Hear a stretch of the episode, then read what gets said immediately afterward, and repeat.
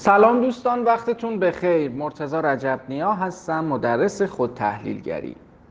یه الاکلنگی توی زندگی ما هست که تعادل این و بالانس بودنش خیلی به رشد ما و حال ما کمک می‌کنه. یه سر یا یه برای این الاکلنگ چارچوب ها و مقررات و قوانین و قید و بند هاست. اون ورش آزادی و غریزه خلاقیت و آفرینشگری ما انسان هاست. اگه این الا کلنگه متعادل باشه خیلی رشد بهتری خواهیم داشت. اما اگه به قول معروف از این ور پشتبون یا اون ور پشتبون بیفتیم برای ما تولید ماجرا می‌کنه. یکی از وقتایی که تولید ماجرا زیاد میشه اون موقعی که سر قوانین اون سمتی که قوانین هست خیلی سنگین بشه. یه نکته مهم توی بحث های تربیتی حالا چه تربیت یک بچه یک کودک چه تربیت یک خانواده و یک جامعه حتی اینه که قوانین توی زندگی انسان ها باید حد اقلی باشه. یعنی حد اقلی که بتونه بالاترین دستاوردها و راندمان رو توی زندگی ما ایجاد بکنه می‌تونه به زندگی ما کمک بکنه. که بتونه جلوی اون بیبند و باریه گرفته بشه. اما وقتی قوانین زیاد باشه این در تقابل قرار می‌گیره با اون غریزه خلاقیتی که تو وجود ما هست اون غریزه آفرینشگری که تو وجود ما هست و مثل هر غریزه دیگه ای باید ارضا بشه باید اقنا بشه. اگه این قوانین زیاد باشه دو تا اتفاق می‌تونه بیفته.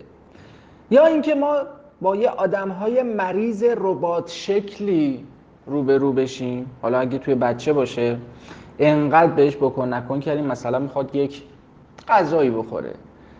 قوانین اینجوری باشه که آدم باید پیشبند ببنده با دست راست مثلا قاشق رو می‌گیریم با دست چپ چنگال رو می‌گیریم. این مثلا مال خورشته این نمی‌دونم چایخوری مال نمی‌دونم توی ماست سالاد رو اینجوری مثلا چیز می‌کنیم پامون رو اینجوری می‌ذاریم. وقتی قوانین زیاد میشه آدما یا از حالت آدم بودن خارج میشن. چون وقتی اون غریزه خلاقیت در ما کشته بشه از آدم بودن خارج میشیم. میشیم یه آدمای مریضی که حالت ربات شکل دارن. ممکنه خیلی هم به ظاهر آدم بگن به به چه بچه گلی چه بچه خوبی مثلا چقدر همه چیز را دقیق رعایت می‌کنه. اما این مریضه بچه بچه طبیعی نیست. این حالت اولشه. حالت دومی که پیش میاد چی میشه؟ اینه که آدم ها ستیز جو لجباز و پرخاشگر میشن. حالا چه یه بچه باشه چه یه آدم بزرگ باشه. در برابر قوانین زیاد. ما اون غریزمون چی میشه؟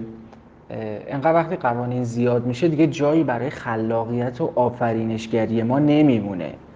حالا دیگه وقتی غریزه ای سرکوب بشه دیگه من تحلیل نمی کنم کدوم قانون خوبه واقعا کدوم بده.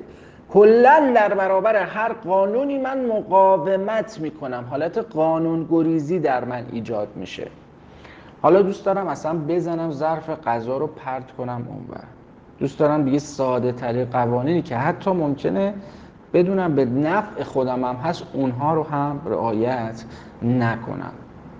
ما در سطح جامعهمون می‌بینیم یک حالت پرخاشگری یک ستیز جویی یا قانون گریزی که مثلا طرف کمربند ایمنی که خب به نفع خودشه به سلامت خودش می‌تونه کمک کنه جوری مثلا می‌گیره وقتی پلیس هست بعد مثلا رها می‌کنه. یعنی فکر کنم انقدر هی کردن و رها کردن خیلی سخت داره تا با ببندیم مثلا راهمونو بریم.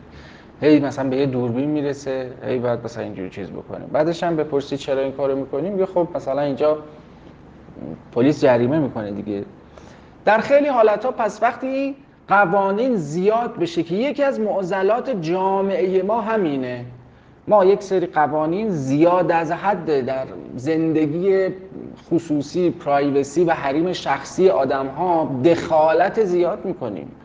تو روابط آدم ها می‌خوایم همه رو زوری یه سری چیزها رو مثلا بهشون یاد بدیم. مخصوصا این تو نوجوانان باعث پرخاشگری خیلی زیادی میشه که این کارو بکن اون نباید اونجوری باشه. هر جوری ما میگیم باید باشه. وقتی قوانین بیش از حد میشه زیاد میشه تو زندگی خصوصی آدم ها ما دخالت می‌کنیم آدم ها رو سوق میدیم به سمت لجبازی پرخاشگری و قانونگریز میشن. حالا توی بچه هم همینه. انقدر یه وقتایی ما این قوانین رو زیاد داریم بکن نکن اینجوری بشین اونجوری نشین این کارو بکن اون کارو نکن. از اینجا نمی‌تونی بری بیرون بیرون نمی‌تونی بری طبقه پایین نمی‌تونی بری بالا نمی‌دونم نمی‌تونی بری. انقدر قانون می‌ذاریم.